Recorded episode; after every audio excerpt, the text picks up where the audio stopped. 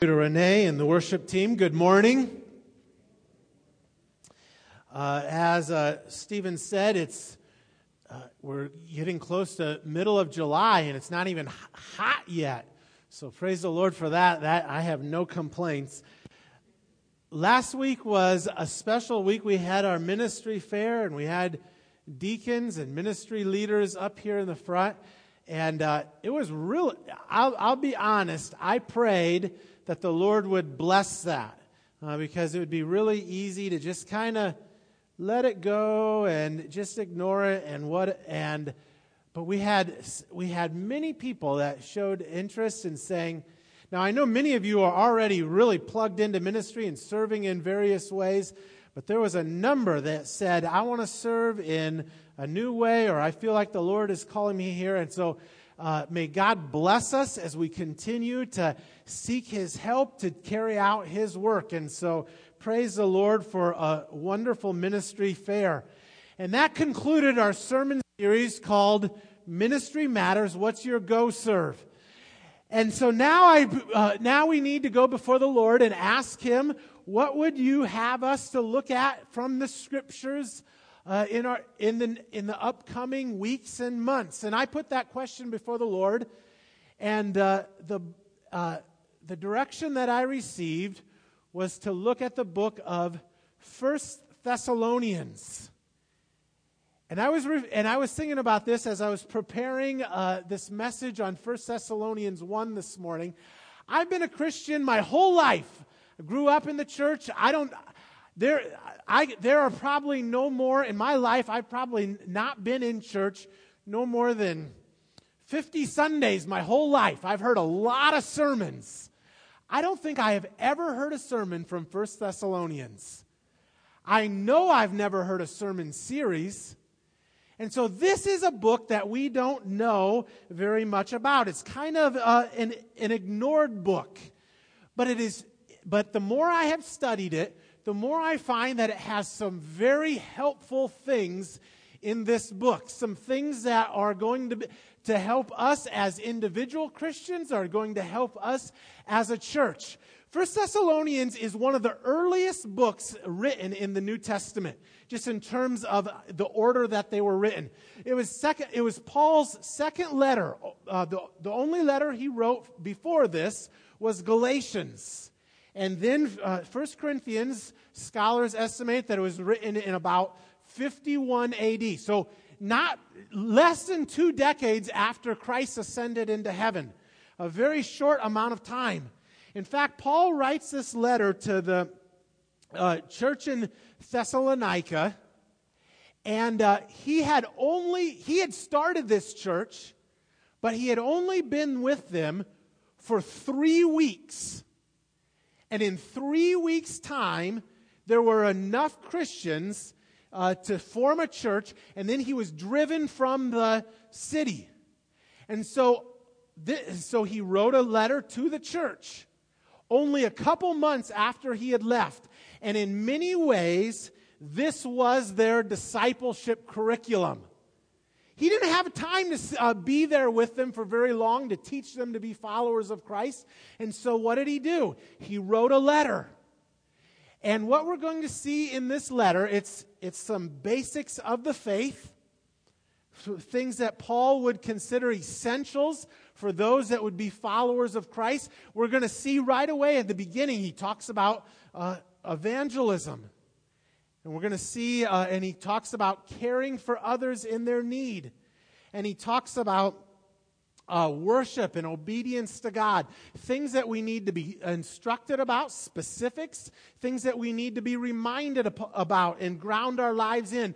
But one of the interesting things that Paul uh, finds to be so valuable in his discipleship curriculum there is no other book in all of the Bible outside of the book of Revelation that has more instruction on the end times than does First Thessalonians. And I got thinking about that in our, uh, in our own lives. Many of us have a lot of confusion about what will happen uh, in Christ's second coming and at, and at the end of the world as we know it. And Paul found it so important for them to have basic instruction that he would write these brand new believers to explain the coming of the Lord and, and what will happen at the end.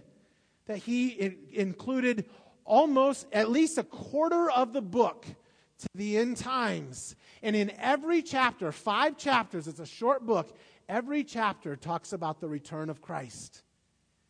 And so, in light of that, I thought this is instruction that we need as a church. Foundational truths of what does it mean to be a Christian.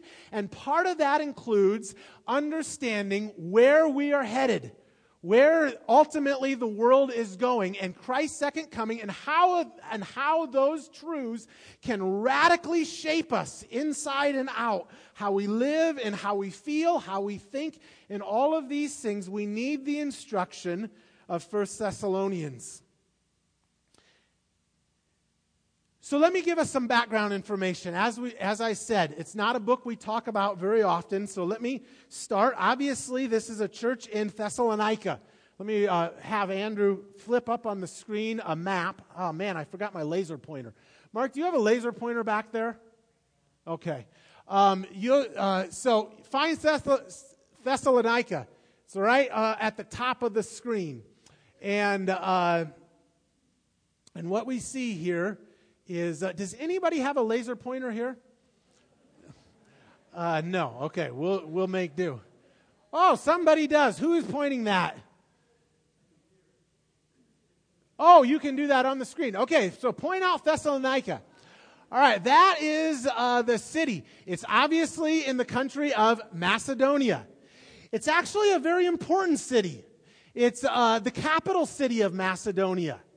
And it's important not only because it's a capital city, but it's a fairly large city. Well, large for that day 200,000 people, which in the ancient world was considered a large uh, metropolitan area. And uh, not only was it important for that reason, it was important because there was a lot of travel through it. It's a port city. You can see it's right on the Aegean Sea. And uh, it's a port city, so there's a lot of people that are coming and traveling.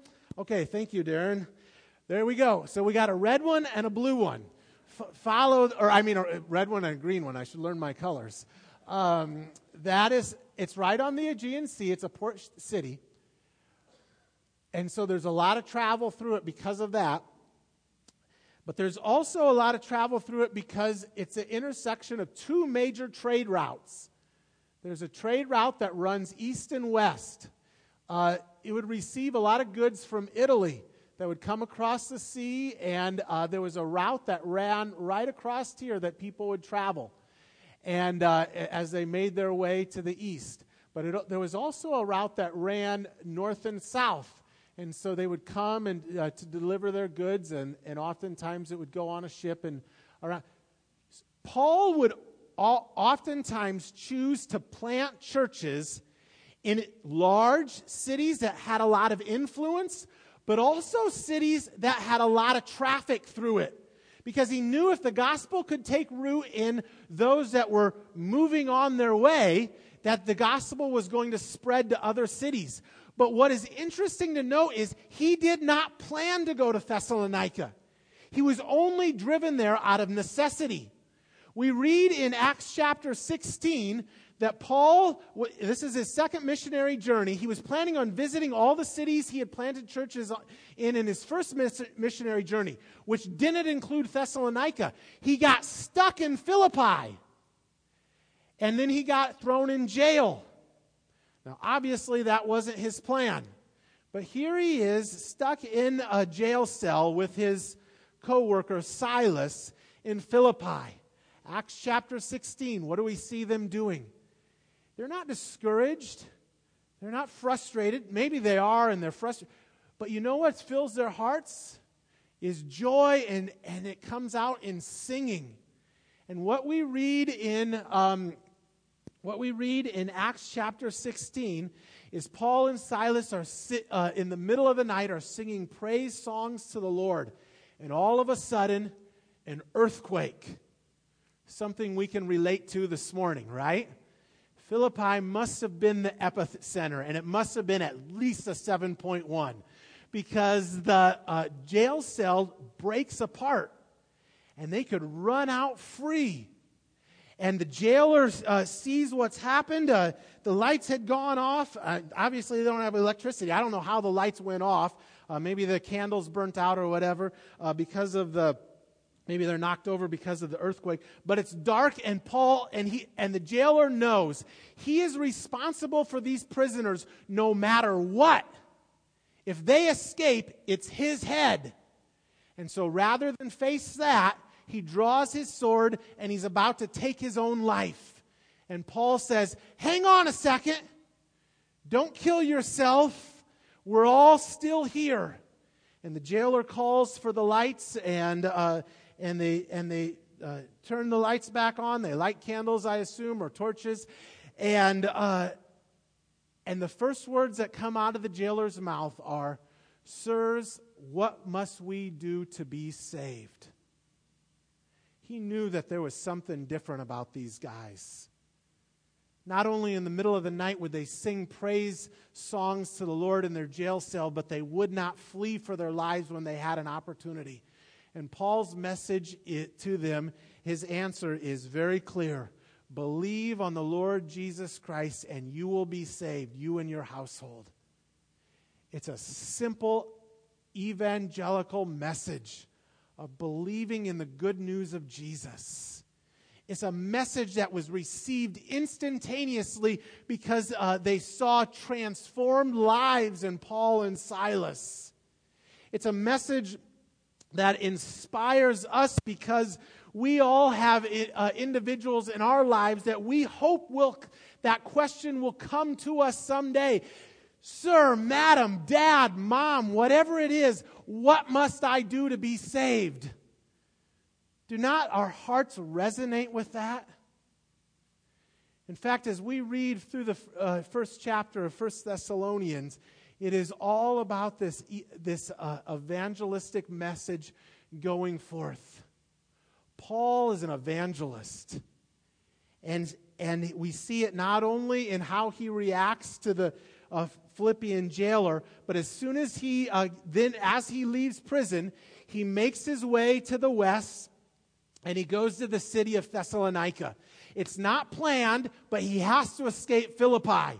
He doesn't want to end up in prison again. And so let's turn over to Acts chapter 16. We're setting, or Acts chapter 17. We're setting the stage. This is where, this is when Paul first goes to Thessalonica. When Paul and his companions had passed through Amphipolis, I hope I got that right. I'm sure I didn't. But uh, and, and Apollonia, they came to Thessalonica where there was a Jewish synagogue. Okay, so uh, the Jewish, obviously there was enough Jewish believers there that they had their own synagogue. And, and then it says, as was his custom, Paul went into the synagogue, and on three Sabbath days, he reasoned with them from the scriptures. That's the reason I believe, that's the reason, how we know that he was only there at, at most three weeks, three Sabbath days, he reasoned with them from the scriptures, explaining and proving that the Messiah had to suffer and rise from the dead. This Jesus I am proclaiming to you is the Messiah, he said. His message for three Sundays, oh, actually three Saturdays, three Sabbath days, uh, had two points every week.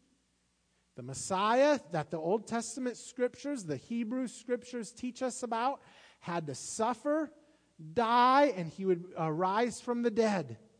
Second point Jesus is the Messiah. And many people with that simple message came to faith in Jesus. Verse 4 Some of the Jews were persuaded and joined Paul and Silas, as did a large number of God fearing Greeks and quite a few prominent women. So, in three weeks' time, several people received the message. And one of the things I just want to pause and point out in passing, because this uh, relates to where we're going in this sermon, talking about evangelism, is Paul's message in, to, both the, uh, to both those in Thessalonica and to the Philippian jailer is so simple. Sometimes we don't share our faith because we think we don't know enough, or we don't have all the scriptures memorized, or we think that we won't have answers to their questions. Paul's message is just basically that Jesus has saved him and you should receive him as well. It is so simple. Any of us who are believers can share the good news of Jesus in, in these type of ways. Believe in, on the Lord Jesus and you will be saved. You and your household is what he told the jailer. And when we talk about uh, successful evangelism, what we're talking about is just sharing the simple good news of Jesus so that people can receive him as their own Savior and Lord. And I believe that uh, that stirs up so much in our own hearts.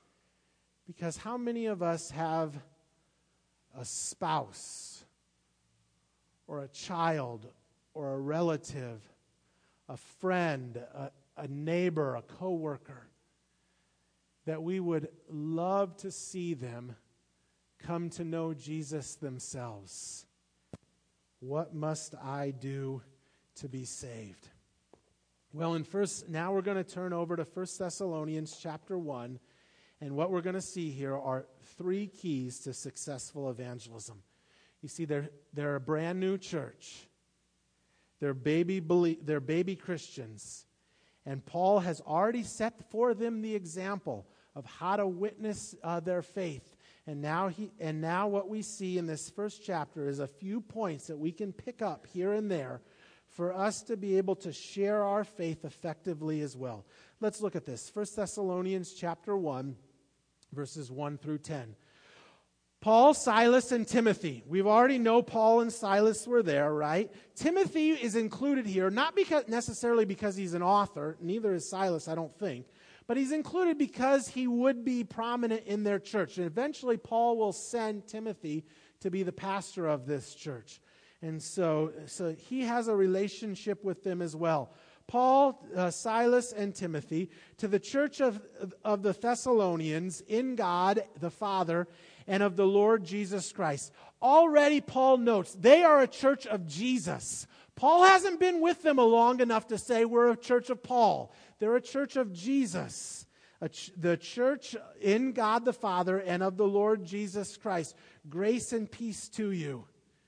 We always thank God for all of you and continually mention you in our prayers. We remember before our God and Father your work produced by faith, your labor prompted by love, and your endurance inspired by hope in our Lord Jesus Christ. There we see those three themes that are mentioned at other places in the New Testament faith, hope, and love, right? Remember the love chapter, 1 Corinthians chapter uh, 3? These three remain faith, hope, and love. And the greatest of these is love. Paul mentions those. A slightly different order. He says, work produced by faith, labor produced by love, and endurance uh, inspired by hope.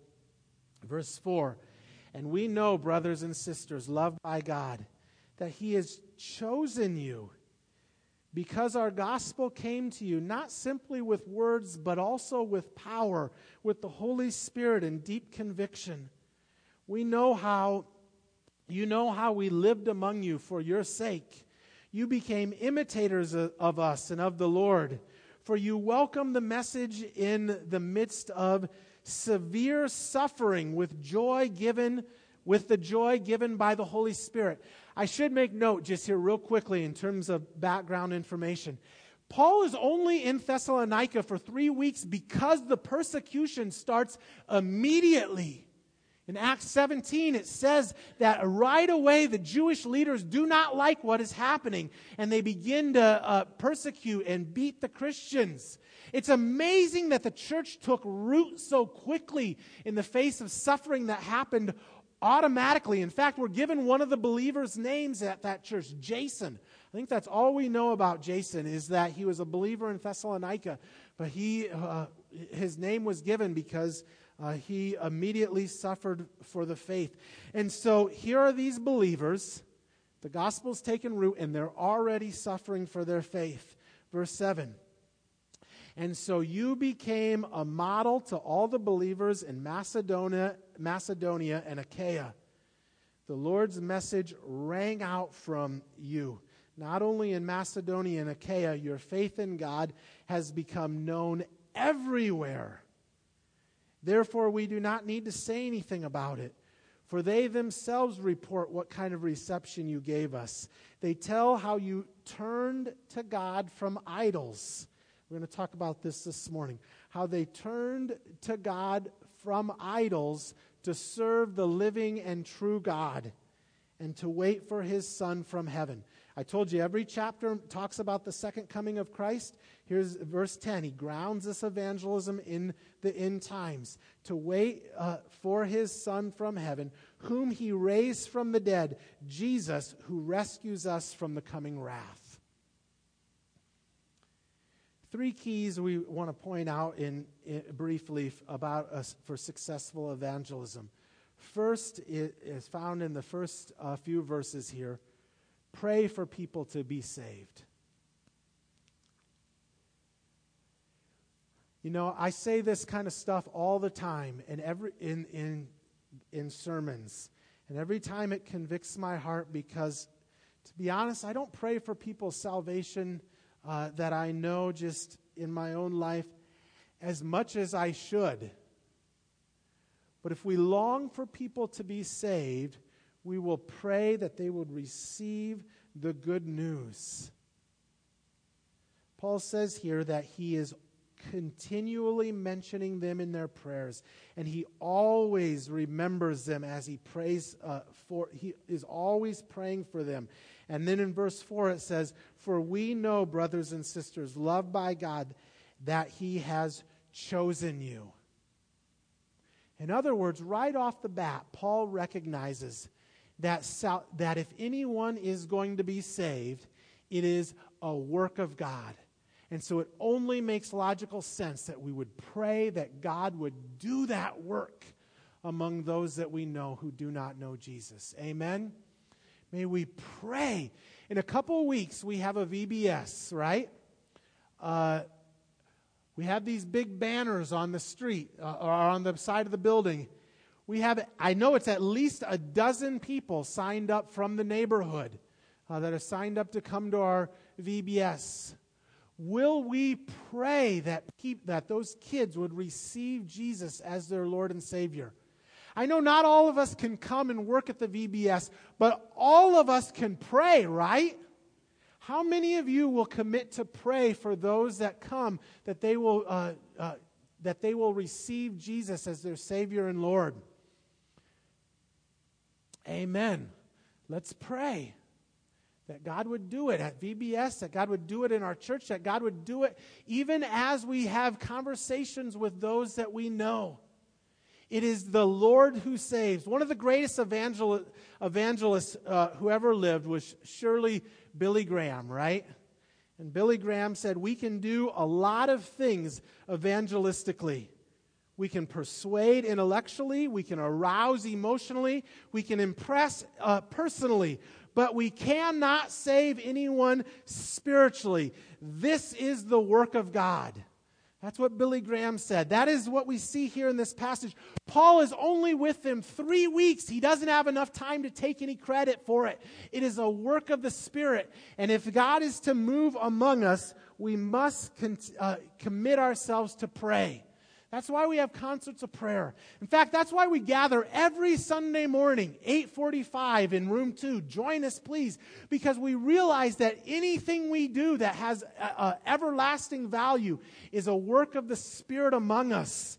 Paul talks about here this in verse 5. It comes with power, with the Holy Spirit, and with deep conviction. That is the work of, of the Spirit within us. And so we must give ourselves to prayer. We must be a church of fervent prayer. We welcomed back this past week the third of our three mission, uh, summer missions trips. And all three of them were extremely successful. In fact, one uh, trip will share next week. But as I've talked to individuals, I've just been so amazed at how many come back with uh, great reports. And part of the reason I think we were so successful is because we prayed for them. Eric Hoxie told me that he, shared, he had opportunity to share his testimony when he was in Brazil. And uh, several dozen people raised their hand to receive Christ as their Savior and Lord. That's a work of the Spirit. So may we pray that God would work in, the, in our church. May we pray that God would work in those in our lives because we ultimately know it is a work of God and not anything we can do ourselves. First point pray for those to, for others to be saved. Second point proclaim the gospel. It's just so basic. This is just discipleship curriculum. But it's so basic, but it, we need to be reminded. How will anybody be saved unless they actually hear the good news? Paul says here in uh, verse 5 our gos- because our gospel came to you not simply with words, but with power. It came with power, but it did come with words. Paul preached for three Sabbaths in a row. And if we want to see people uh, come to faith, we must be willing to talk about our faith with them. And I know, again, this is easier said than done. Sometimes it's intimidating. But I just want us to think about, uh, about how those in our lives that do not know Jesus, is it not the best gift that we could give them is the good news of Christ? And so may we pray as Paul did, pray for open doors, that we could begin to just have conversations with people that we meet, with those that we know and love. Romans 10:14 says, "How then will they call on him in whom they have not believed? And how are they to believe in him of whom they have not heard? And how are they to hear without some preaching?" And so we must proclaim the gospel. Now, it does now we can now I think we should encourage ourselves to memorize a lot of verses. Memorize, here's some ones to jot down. John 3:16. Romans 3:23, Romans 6:23, Ephesians 2 8 and 9, 1 John 1 9, these are verses that I've memorized that, I've, that, I, that seems to come to mind all the time when I'm sharing. But oftentimes, more often than not, the verses that come to mind are the things that I'm reading on a daily basis. Whatever I read that morning, that's what God will use as I'm in conversation with others. So may we be ready to proclaim it. And one of the best ways we, one of the best things we can share with others is what God has done in our lives personally, right? When you tell someone, now you, uh, a lot of people will love to argue when we, uh, when we share. And, I, and I'm sure that, and, and I know that's why we train ourselves in apologetics and in the study of Scripture. But no one can argue with what God has done in your own individual heart. And so just share about what your life was like before Christ. And what happened when you asked Jesus into your life and what difference he's made since. Share with them even what's gone on uh, in your life spiritually in the last week. Again, I'm trying to emphasize it doesn't have to be complicated, but we do need to open our mouths and to share the good news of the gospel. So, the second key to successful evangelism is to proclaim the gospel. And then the third key, and this is the bulk of the passage that we read, is to practice your faith. In other words, to live it out. We see here in this passage how they became Christians and they began to imitate Paul and Silas' faith. And then eventually it says that they became a model to other believers. And it says that the message rang out from them. It spread to all Macedonia and Achaia, and then it says, Your faith in God has become known everywhere. Why was it so winsome? Why did it spread so, so fast like, like wildfire? It was because God was changing their life. They lived it out, they became a model for others. It's, it spreads kind of like holy gossip. In verse 9, it says, For they themselves report what kind of reception you gave. In other words, others are saying, Hey, have you heard about those believers now in Thessalonica? Have you heard about what God has been doing in their life? Nothing is more winsome than a life that is uh, lived fully for Jesus. Nothing is more powerful than a marriage that is transformed, than a person that gives up old habits and now is fully committed to the Lord. Nothing stands out more than if you live with business, business ethics at your work and everybody else lives in another way. You'll stand out. In fact, your life will ring out. That's the message that is, uh, that is used here in verse 8. The word that's used, the Lord's message rang out from them. Why? Because their lives were transformed, they stood apart. The Greek word that is uh, used here for rang out is the Greek word that uh, is used in other places for a peal or a boom like lightning. It's like bell, it's, it's used in other places for bells and trumpets and other loud noises. If they would have had Fourth of July fireworks, I'm sure it would have been used for that as well. Fourth of Ju- we had Fourth of July this past week. Kinsey has to sit in the house with her ears plugged. She hates the ringing out, uh, the, the big boom of the fireworks. But isn't but wouldn't that be great if we were known kind of like a firework uh, church? That our lives just stood out, that we were ringing out, not because we were taking, uh, not because we were saying weird things, though maybe the gospel might sound weird to others, but we stood out because our lives were so transformed and we were so on fire for Jesus.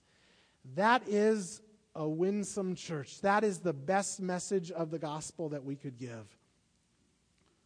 Paul talks about how they turned to God from idols to serve the living and true God. In the fall, we're going to have a sermon series called Counterfeit Gods. And uh, I've been studying this in my own life and over and over again just been convicted. Our, our society is so full of idols. In Thessalonica, they had a lot of idols, and their idols were stone idols. They served the Greek gods like Aphrodite, who was the goddess of beauty, love, desire, and pleasure. They served the god of Apollo, who was the god of music, the arts, and entertainment. They served Athena, who is the goddess of reason, wisdom, intelligence, and success. And the list could go on. And we don't serve, we don't have gods of stone, but we got the exact same gods. Our society has goddesses of beauty, love, and pleasure. Our society has gods of entertainment and sports and celebrities. Our society has goddesses of success and wisdom and reason and intelligence. And if we live our lives in complete devotion to God with no service to those idols, our lives look, stand in such contrast to the world around us.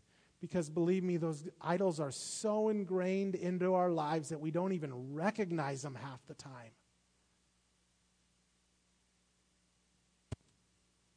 Paul is talking about having a, a life that is successfully evangelistic, that is winning people to the Lord. May God work in our own hearts to be completely surrendered to Him. The most attractive thing to the gospel is a life that has been transformed. So, the three keys to successful evangelism prayer, proclamation, and the practice of our faith. And then, as uh, I said, each chapter talks about the end times, the second coming of Christ. And again, even in this passage, the truth of it is grounded in the coming of Christ. Verse 10 and to wait for his son, to wait for his son, in other words, the second coming, to wait for his son from heaven, whom he raised from the dead, Jesus, who rescues us from the coming wrath. Sometimes we don't like to talk or think about the coming wrath. We don't like to think about the reality that all of us will someday stand before the judgment seat of, uh, of Christ. But the Bible is pretty clear. The Bible is not pretty clear, it is absolutely clear that all of us will one day give account for our lives. And those of us that our lives are found to be righteous, not a righteousness of our own, a righteousness that is given to us because of Jesus, will spend all eternity in heaven with Christ. And those who li- whose lives are found uh, unrighteous, who's, who have not received for the forgiveness of their sins and new life in Christ, will spend uh, an, eternal, an eternity apart from Christ in hell. And those are not popular things to talk about in our culture today, but those are scriptural, biblical realities. Things that actually are the foundation of why we would ever want to share our faith with someone else because it'll make a difference for them for all eternity. And how selfish we would be if we knew someone and we loved them, if we did not pray for them to be saved, and we did not tell them about the gospel. How selfish it would be, and how sad it would be to see them in the, in the line on Judgment Day to go before their Maker and to know we could have told them about Jesus but we never actually took the time to do it.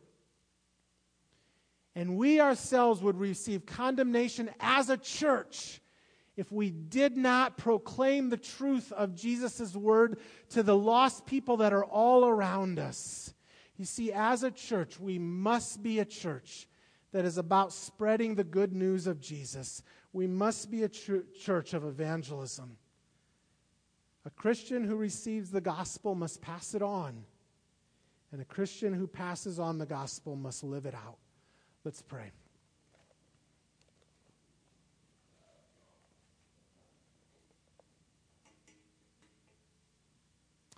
Father God, we thank you for the truth of this passage. And I know it's maybe maybe I've taken an angle where it's pretty hard hitting. But first of all, we just need to step back and we need to say thank you. Thank you for the good news that we have received ourselves and that we can pass on to others. And God, I pray that ultimately it's not motivated out of a sense of guilt, though there's nothing wrong with guilt if, it's, if, it, uh, if it is moving us towards you. But God, I pray that it is, it is motivated out of a, just a desire to see others enter into such a joyful, uh, peace filled relationship with you. And so, God, just motivate us as individuals. Help us even right now as we prepare to take of the Lord's Supper to use the quiet moments uh, uh, around the table to pray for those that we know individually, friends at school, people that we work with, people that are in our family, to take a minute and to pray for them that they might be saved.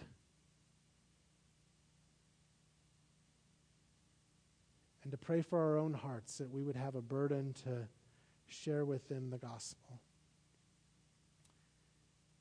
Thank you for the gospel that is rooted in the Lord's Supper, in the death of Jesus, the blood that was shed on our behalf. And I pray that as we enter into this time of communion together, that you would stir and continue just to work in our hearts. Fill us with joy, fill us with passion because of how much you love us. In Jesus' name, amen. I'll invite the ushers to come forward uh, to prepare for the Lord's Supper. On the first Sunday of every month, we celebrate the Lord's Supper together. This is Jesus